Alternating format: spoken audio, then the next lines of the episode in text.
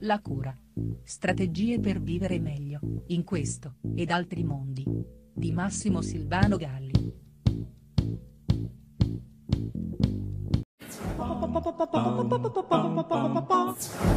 Scrive saggiamente il pittore visionario Salvador Dalì, non temere la perfezione, non la raggiungerai mai.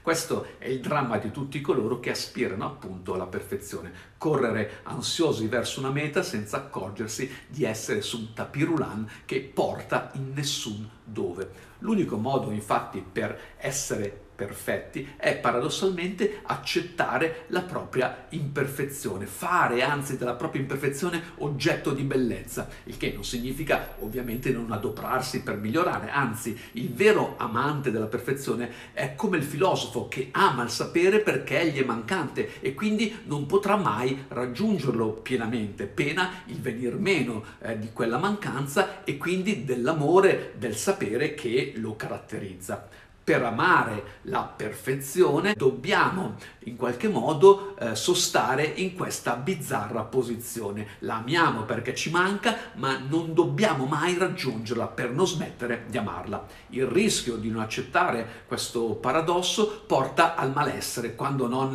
alla patologia o addirittura, addirittura alla mostruosità, come bene evidenziano ad esempio i tanti casi in cui la chirurgia estetica prende il sopravvento su ogni ragionevole accettazione della propria fisicità, ma anche eh, quei casi in cui la perfezione si articola nell'idea di controllo della propria vita o della vita degli altri o delle cose attorno a noi che devono andare così e così, se no si va in qualche modo fuori di testa. La perfezione aspira sempre a un modello che sta nel campo dell'uguale, dell'identico che si ripete all'infinito in infiniti se stesso, mentre la bellezza, quella vera e non solo estetica, abita il difforme, la stortura, ciò che è bello perché è distinto, come ci insegna ad esempio tutto il mondo dell'arte, dove i capolavori sono tali perché non inseguono la perfezione, ma la creano e la creano accettando la loro finitudine. L'idea che a un certo punto l'artista debba dire è finito il dipinto, il romanzo, il poema, la sinfonia. Come bene sa chi si cimenta in queste opere, si potrebbe andare avanti eh, una vita intera a sistemare un aggettivo, una sfumatura eh, di colore, l'accento di una nota, ma a un certo punto, a un certo punto bisogna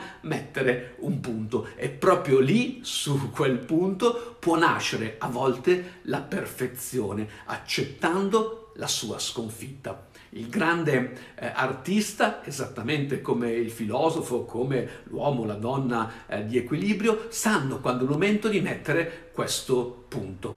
Sarai tu ferma e chiara, scrive eh, Cesare Pavese di una donna. Ecco, ecco l'immagine di chi errando cerca la perfezione, perché è immagine di un tutto troppo scontato, troppo limpido. Le cose perfette, le cose ferme e chiare rischiano dopo di essere banali, perché la vera perfezione è nelle crepe, negli anfratti che la vita scava sui volti e nell'anima. È frutto di un lavoro in cui si impara a sapersi accettare e in cui si impara accettandosi a sapersi amare.